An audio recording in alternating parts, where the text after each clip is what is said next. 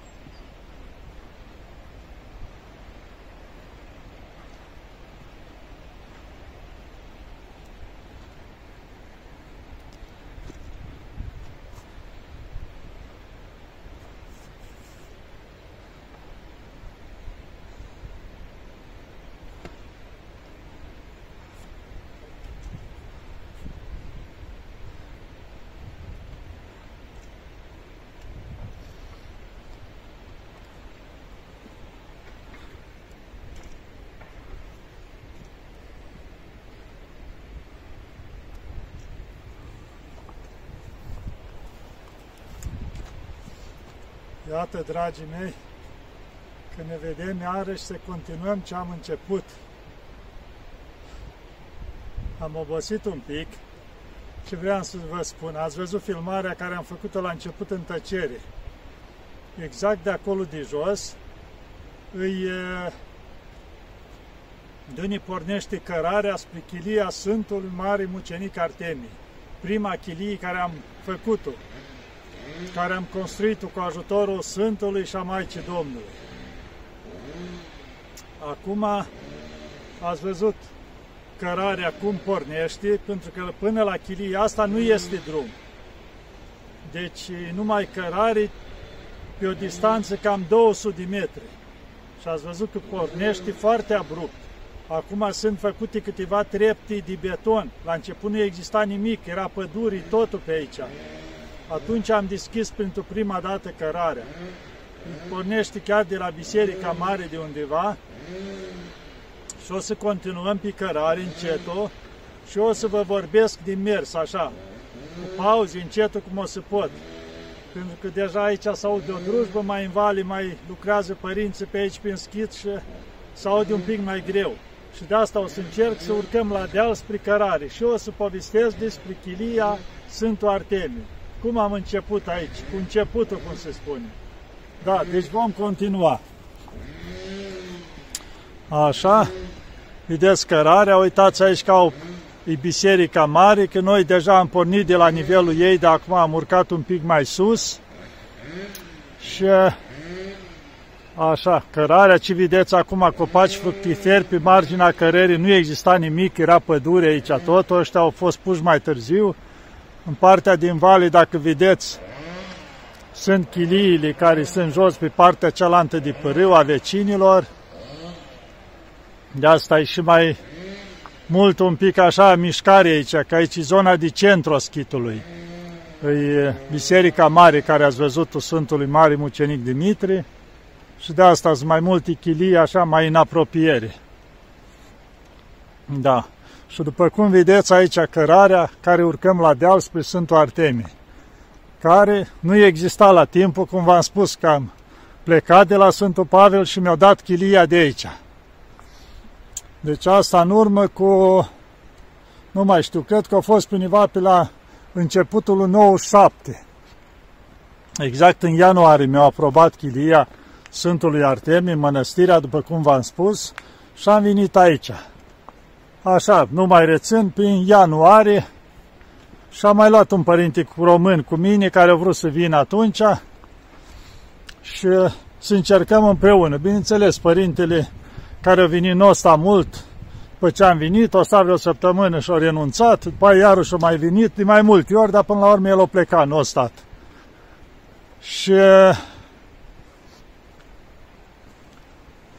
cărarea asta, după ce am descoperit așa locul că se poate face cărarea asta, am început să curăț aici, să curăț copaci, să curăț tot. Acum o vedeți așa ca săpată, nu exista nimic. Deci am săpat ce am putut, am făcut și pe parcurs, pentru că după aia s-au mai adus materiale și cu diferite animale, cu catâri, la deal în anii încoace, așa până recent, s-o și săpa mai mult. Și de asta se vede așa cât de cât. Deci acum să continuăm mai departe. Am venit aici, știți ce am găsit? La Sfântul Arteme era tot o ruină. Rug tot crescut, casa era, să zicem așa, înăruită chiar în locul bisericii, exista biserica cumva și acoperișul, dar tot găurită, năruită, chiar un copac creștea din altarul bisericii. Ei, și după ce am ajuns la locul ăsta, zic să vedem ce putem face, să stăm aici. Era iarnă, era frig și doar era așa ca o cămăruță din carton, din placaj din ăsta făcută. Și ce am făcut atunci? Am găsit o sobiță metalică care am pus în camera aceea. Și am făcut din câteva scânduri acolo pus pe câteva lemne, așa un fel de pat, să zicem. Și acolo a fost prima cămăruță, unde am stat eu și cu părintele, care au mai stat și el perioade. Deci era frig, iarna, zăpadă, acolo nu exista niciun gemuleț, era cumva cămăruța aia sub stâncă făcută așa. Era un frig și o umezeală și făceam foc în soba aceea, deci na, se încingea tare soba ca să încălzim. Deci pe o parte, partea care stăteai spre sopă te prăjeai, pe partea cealaltă înghețai. Trebuia tot să te întorci pe o parte pe alta. Că nu vă gândiți că era o cameră mare, o cămăruță mică. Abia încăpeai acolo. Așa. Mai fac o mică pauză. Am obosit, că e greu la deal. Și, după cum vă spuneam, ia să încerc eu să pun așa să fixez telefonul, că aici mi se pare un loc destul de plăcut așa să mai stăm să mai vorbim un pic. Mai aproape spre chilii suntem.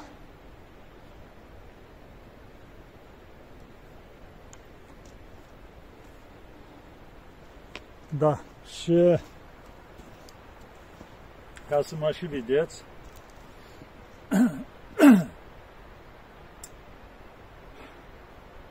Și am început aici. La început, bineînțeles, n-aveam nimica. Ne-au adus părință de la Sfântul Pavel cu o mașină de acolo, care era un părinte foarte de treabă, englez. Și părintele Evdochim. Și ne înțelegeam bine. Și eu da voie părintele stare să ne aduc aici.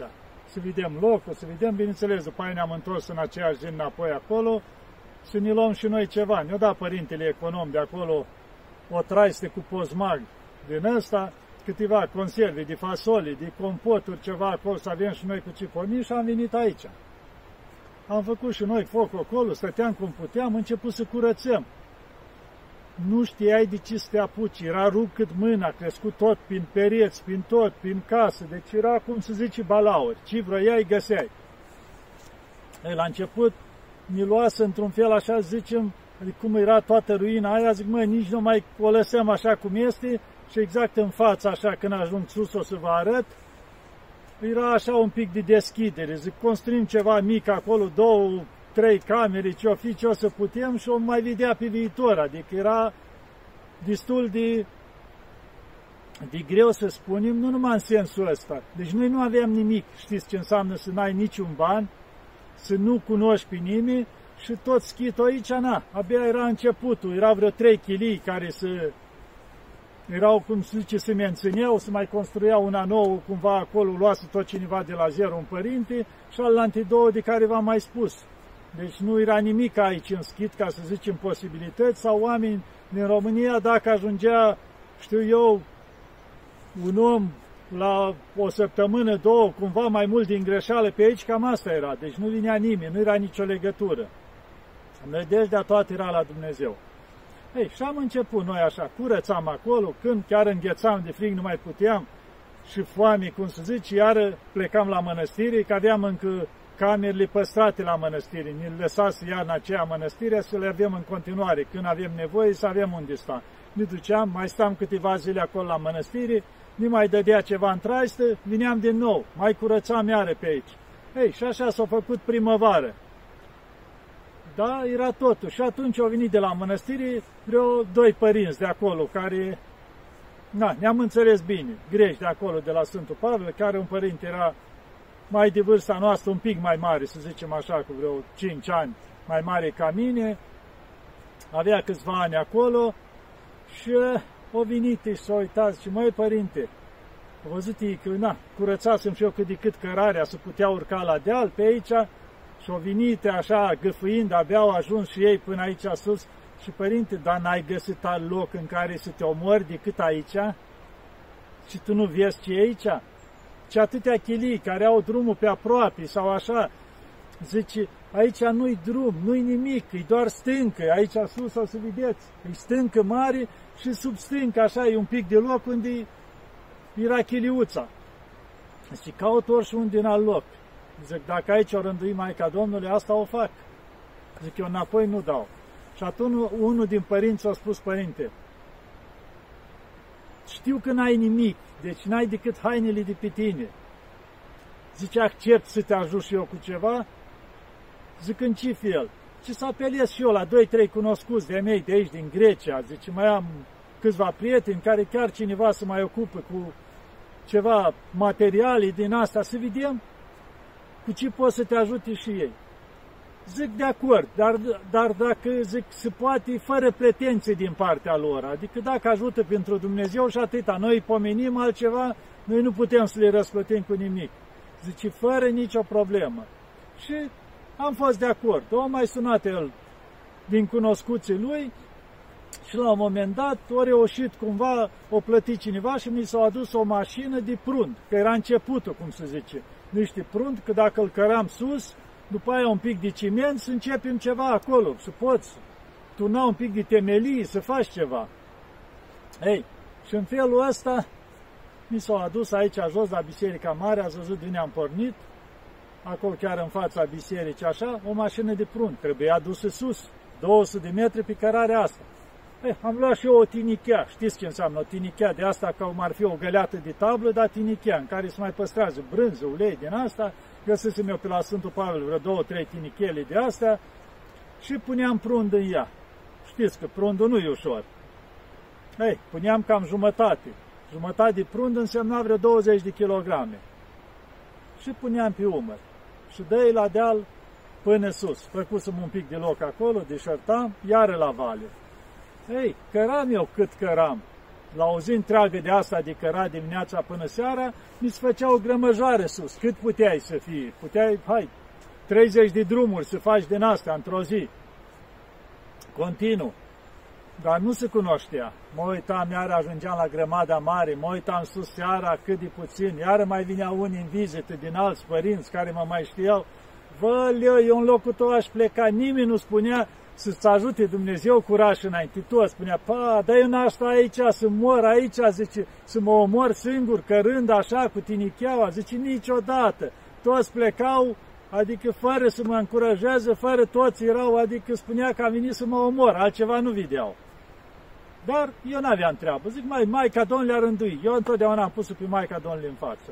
Chiar de era chilia Sfântului Artemii, cum zice eu pe Maica Domnului, spunea, Maica Domnului, dacă aici mai trimis, asta o fac, nu știu cum nu am nimic, dar slavă Domnului, eram, cum zice, cu trupul destul de bine, nu înseamnă că nu mai aveam și eu probleme de sănătate, așa, că ca orice om, știi, mă mai dureau oasele, pe aici o mezeală, cum era, dar mergeam înainte. Ei, și uite așa, s-a început încet, încet. După aia mi-au adus o mașină cu ciment, cu palezi de ciment, care trebuia dus sus. Sacul avea 50 de kilograme. Luam sacul pe umăr și porneam la deal, dar nu mă opream, fiind cărarea cum era, dacă mă opream era greu să mai pornesc. Deci porneam de jos și o țineam întundrit până sus cu sacul. Bineînțeles, tremurau picioarele, dar ajungeam sus să-l lăsam. Coboream ușor la vale, altul. Făceam cam 20 de drumuri din astea, 20 de saci de ciment, reușeam să duc într-o zi până sus.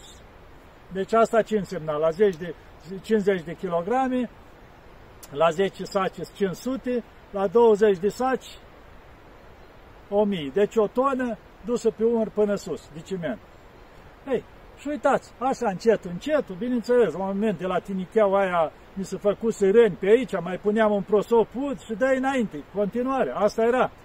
Și cum v-am zis, îmi era și părintele ceala, dar când vedea cât e de greu și ce se întâmplă, pleca, mă lăsa. Adică după vreo săptămână mai vinea, vreo două zile, iară pleca. Și deci am început așa cu mila Domnului.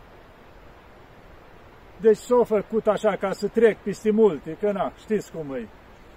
Și s-a făcut, cum se zice, era vară cald și univa de la Chilii, o să vă arăt la 100 de metri mai în pădure, acum ai făcut o mică căsuță acolo, am curățat câțiva copaci, așa vreo 3 metri pătrați roată, și un frate american de la Sfântul Pavel, despre care v-am mai vorbit, că a avut grijă și de bătrânul neofit, așa, avea un cort din cât vinise el din America. Așa, un cort puteau încăpea și două persoane, să zicem așa.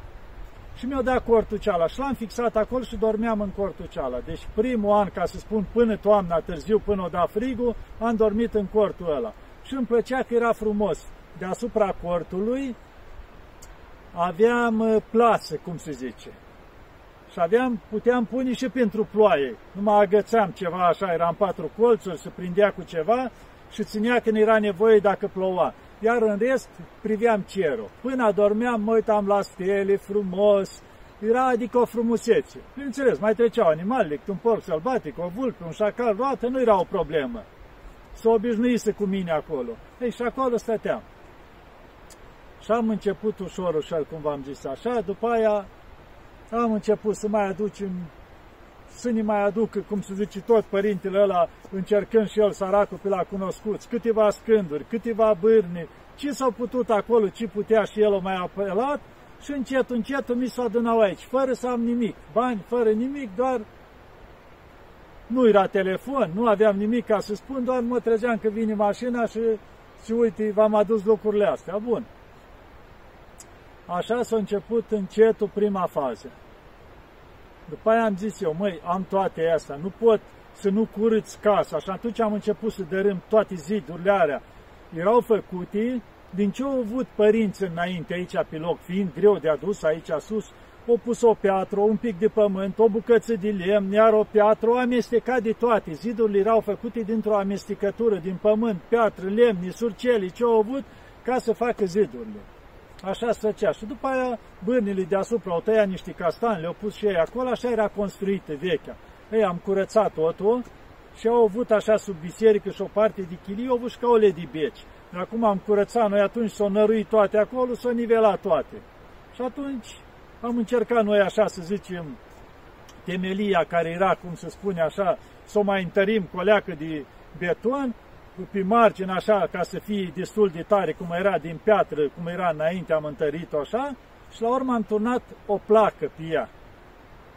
Ca să pornim casa propriu-zisă, pe placa asta, așa, era la un nivel de, pornea de aici, de sus, la nivelul pământului și încolo, cum te duceai încolo, cum era înclinat așa, ajungea până la un metru și ceva din înalt era. Ei, și am turnat acolo și am început ușor, ușor. Și cum v-am zis, ce făceam? Deci ziua lucram la toate astea. Dar seara, când se mai putea, la lampă, la ce se mai putea, sau dacă cât a fost perioada și ne mai îngăduia la Sfântul Pavel să mai stăm câte o zi, două, împleteam metanii și învățasem să împletesc atunci mai nou, apăruse cruciulițe din material, așa, și împleteam tot timpul din asta. Și combinam munca fizică cu împletitul, ca asta le mai vindeam pe la mănăstiri și puteam și noi să mai câștigăm câte un ban, să ne cumpărăm ceva de mâncare, să cum se zice, ce era nevoie, cât de cât, că nu mai puteam acum, nici eu tot, cum se zice, să aștept. Făceam tot ce ținea așa. Între timp au trecut câteva luni, fratele meu, care și el călugăr aici, era tot la o chilie aici cu un părinte mai bătrân, care era stătea singur un părinte. Și atunci zice, măi, hai că vin și eu acolo, mă primești? Zic, hai, vină, cum să nu? Și atunci au venit și el. Bineînțeles, stătea tot acolo, el mai picta, că și el a pictat o perioadă, mai picta câte o icoană ca să avem câte un ban. Iar eu mă ocupam aici de ce ținea munca fizică, cum se zice. Dar la un moment dat, știu că tot cărând și lucrând, pentru că și forțam, l-am plătit din asta, căram materiale, forțam mâinile peste măsură, mâna stângă, de la cot încoace, aș putea spune că aproape paralizat. Era ca moart, o ridicam cu mâna asta la întâi. Nu mai aveam nici să strâng pumnul, nimic, era așa. Și atunci un pic așa m-am îngrijorat să spunem, măi, gata, nu o să mai pot munci cu ea, adică gata. Și atunci am renunțat o perioadă, vreo două săptămâni la munca fizică, fără să mai folosesc mâna stângă deloc. Și zic, Maica Domnului, cum știi tu? Ei, după vreo două săptămâni și-o revenit la loc. Și ușor, ușor mi-a revenit puterea și am putut munci în continuare. Deci să depășesc un pic rezistența care o aveam. Muncisem cam prea mult. Și de asta, deci nu mai rezistase și organismul, să zicem. Ei, și după aia, ușor, ușor, am continuat. Între timp, mai veni să chiar doi frați, tot de-ai mei, frați de trup din țară, care erau așa, au reușit să ei, cum era cu viza, cu greu atunci, să vie să ne ajute și ei. Și am început să ridicăm uh, chiliuța. Tot așa aveam cărămida adusă, ancăratul la deal aici și am început zidurile. Eu zideam pe o parte, ei zideau pe o parte, că mai învățasem și eu, înainte de a veni în mănăstire, lucrasem cu o echipă o perioadă de o jumătate de ani pe la construcții, deci mai aveam o idee. Și am început. Cam jumătate de casă de aici am zidit eu, jumătate ei, cam așa mergea. Și am reușit până toamna, să spunem așa, până o veni frigul, să o acoperim și chiar să facem câte o sobă în fiecare cămăruț. Am făcut trei camere pentru început și bisericuța, micuță, așa, o să vedeți, asta a fost pentru început să avem un distaj. Chiar când o da frigul, chiar nu se mai putea afară, atunci am reușit și noi să facem foc în sobe, ca să uscăm. Și sobile, după aia camerele fiind zidite proaspăt, trebuia să se usuce așa. Și în felul ăsta am putut să ne mutăm în camere. Deci a fost prima fază. Sunt multe de spus și aici, adică eu v-am spus așa pe scurt, cumva primul an. De fapt, a fost un an destul de ostenitor, să spunem așa. Muncă multă, dar era cu nădejdea la Maica Domnului.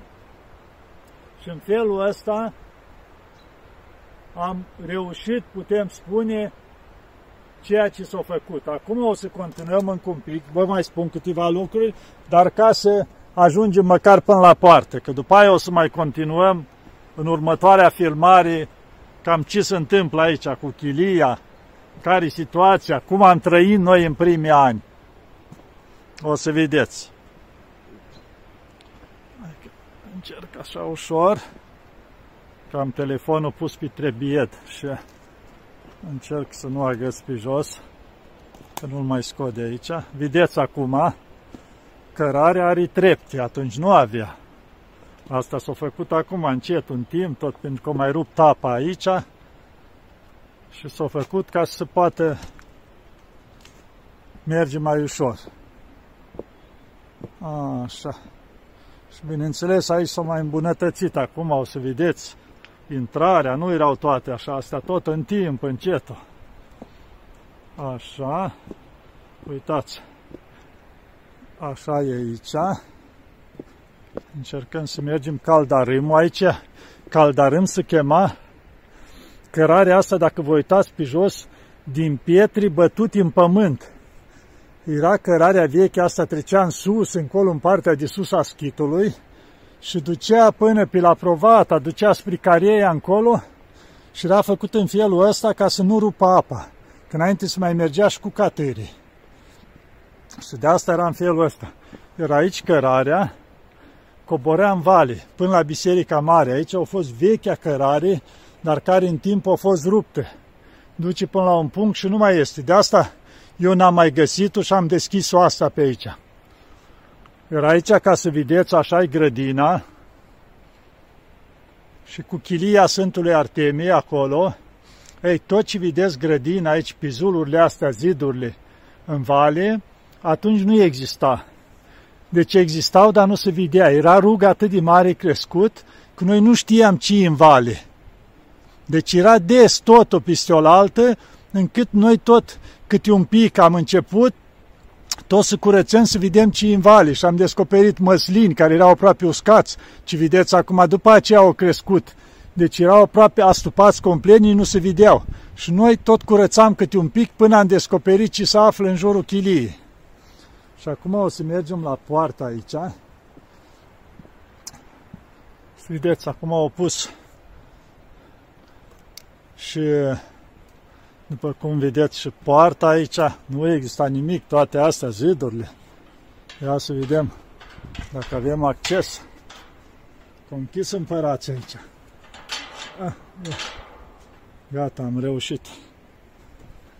Că acum la chilia asta e rămas fratele meu, deci el cu mai are încă cinci, patru frățiori și un părinte aici care locuiesc. Și acum vedeți, aici au făcut intrarea betonată, nu exista nimic, nici zidul din stânga. Eu când am plecat, nu era nimic. Aici vedeți, în stânga, sus, e stâncă tot. Așa e stâncă tot deasupra chiliei.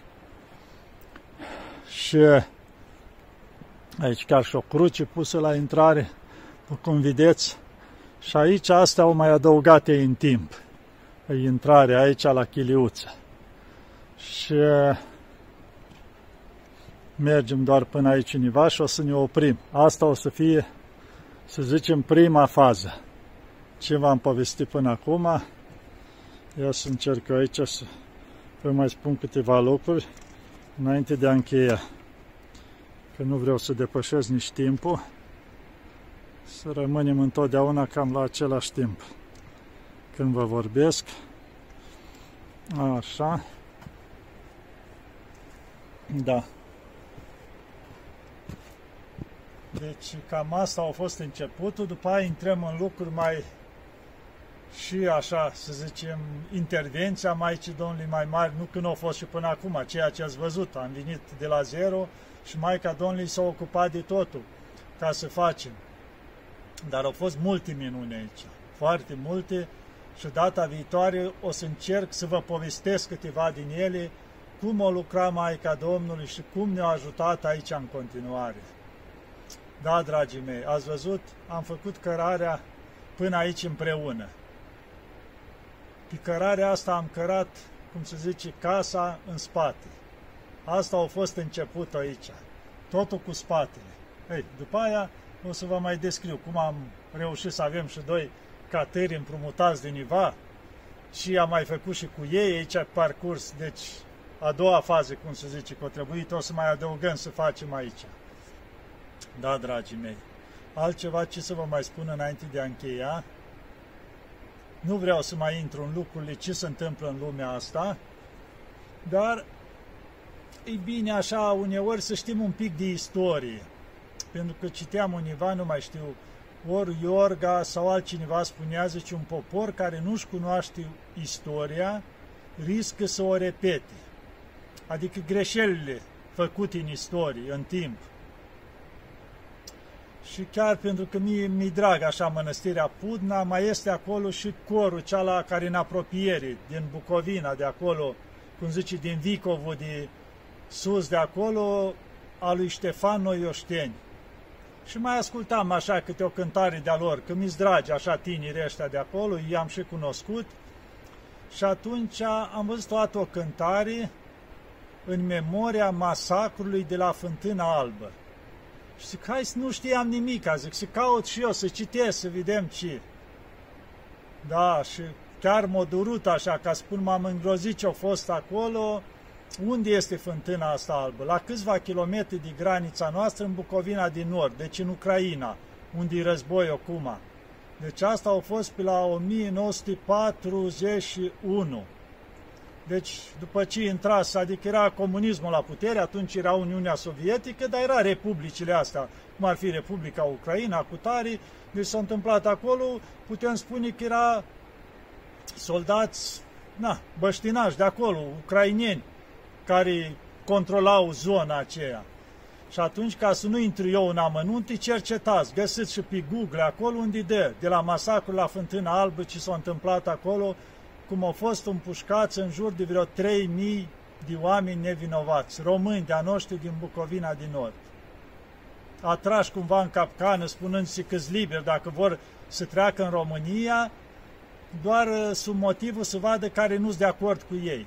Și când oamenii au luat în ziua de Paște un steag alb, cruci, icoane frumos să treacă în România, eu așteptat și eu mă celări pe toți. Eu am pușcat pe toți și după ce eu au alergat prin păduri pe acolo după ei până eu am pușcat pe toți, cum zice, nu i-a iertat pe nimeni, eu băgat în grop comuni acolo și eu așa. Deci asta nu o spun ca o plângere împotriva, să zicem, a Ucrainii sau așa, dar ca o durere la cât o tras săracii noștri români din Bucovina din Nord. Ați înțeles? Și vreau să ajung univa cu asta. Bineînțeles, mai recent știm din nou că li s-a interzis și chiar conducerea actuală, le-a interzis și limba română și să facă limba română în școli, adică săracii o dus greu, ca să spunem. Dar am apreciat un lucru la românii noștri. Cu toate astea, ce o trecut românii noștri, uitați acum când au venit refugiații, majoritatea sunt tot români, dar au venit mulți și ucranieni. Cu cât drag au primit românii noștri, nu o ținut cont de nimic, indiferent ce au fost acolo sau cum s-au purtat ei la timpul lor cu românii noștri de acolo, nu. Și chiar văzusem recent la mănăstire, la duminica trecută, parcă la mănăstire la Bârsana, că chiar slujba au făcut o jumătate în ucraniană doar pentru ucranienii care erau, că românii din Bucovina din Nord știu românește, dar pentru ucranieni, au zis și în ucraniană ca să înțeleagă și ei limba, adică cumva să-i bucure cumva pentru că oamenii simpli nu sunt vinovați, indiferent câți români, câți din Ucraina, cât de unii sunt, oamenii simpli nu. Interesele mari sunt în altă parte, că mă uitam, că am mai discutat așa și mai cunoaștem și noi, cum să zice, familii cu tare, majoritatea care au venit sunt numai femeile și copiii și zic bărbații unii sunt. Păi zice, au vrut și ei să vină săraci, dar la granița acolo în Ucraina, opriți, întorși înapoi, și zice, am luat legătura cu ei, ne-au mai spus, zice, ni s-au luat buletinele, ni s-au dat câte o armă în mână și băgați în față să lupte. Adică am putea spune un fel de carne de tun. Săraci, și români, și ucrainieni, săraci, de ce băgați așa? Pentru că, na, îmi spuneau mulți și cunoașteți cu toții, că la vamă treceau sute de mașini, bineînțeles pe acolo, pe la corp diplomatic, fără să fie controlați, mașini de astea de lux, boliduri, în care la volan în toate erau bărbați tineri. Și plecau din Ucraina din calea războiului. Deci ăștia nu erau opriți din nimic ca să lupte în Ucraina. Erau lăsați liberi să plece toți care bogătanii, cum se zice, iar oamenii simpli băgați carne de tun să moară. Na, știm cum întotdeauna interesele mari. Nu mă bag eu în privința asta, în politica asta, dar mă doare. Când văd că sunt folosiți oamenii simpli, tot ei să moară nevinovați, pentru interesele celor mari. Da, dragii mei, am spus asta așa ca o paranteză pentru că mă doare la tot ce se întâmplă. Nu ți partea nimănui, nici a rușilor, nici a ucrainenilor, nu. Deci să eu așa mă rog pentru toți. dar dacă îi se țin partea cuiva, țin partea românilor. Și asta nu e o greșeală, să zicem. Uitați la cuviosul Paisia Ghioritu, care e sfânt, da? El când se ruga, se ruga pentru pacea întregii lumi, pentru toată lumea. Dar în, când încheia rugăciunea, știți cum spunea? Doamne, te rog, ai grijă de toată lumea, ai grijă, păzește-o să fie pace, dar de Grecia mea, te rog să o iei în brațe și să o ții la inima ta. Adică să ai grijă mai mult decât toate celelalte. Ei, și el era sfânt și dacă spunea lucrul ăsta, la fel spun și eu de România. Când mă rog la Maica Domnului, să o aibă în pază și în grija ei. Mă doare pentru români și de asta întotdeauna am recomandat ca românii să nu intre în război. Nu-i războiul nostru acum. Îi ajutăm pe toți cu drag care ajung în România, le dăm de mâncare tot, dar să nu ne băgăm într-un război care nu e a nostru și care nu aduce decât moarte. Să fim cu dragoste, cu pace, să ne rugăm pentru toți, să ajutăm pe toți și să o rugăm pe Maica Domnului să ne aibă în grija și în paza ei totdeauna. Doamne ajută!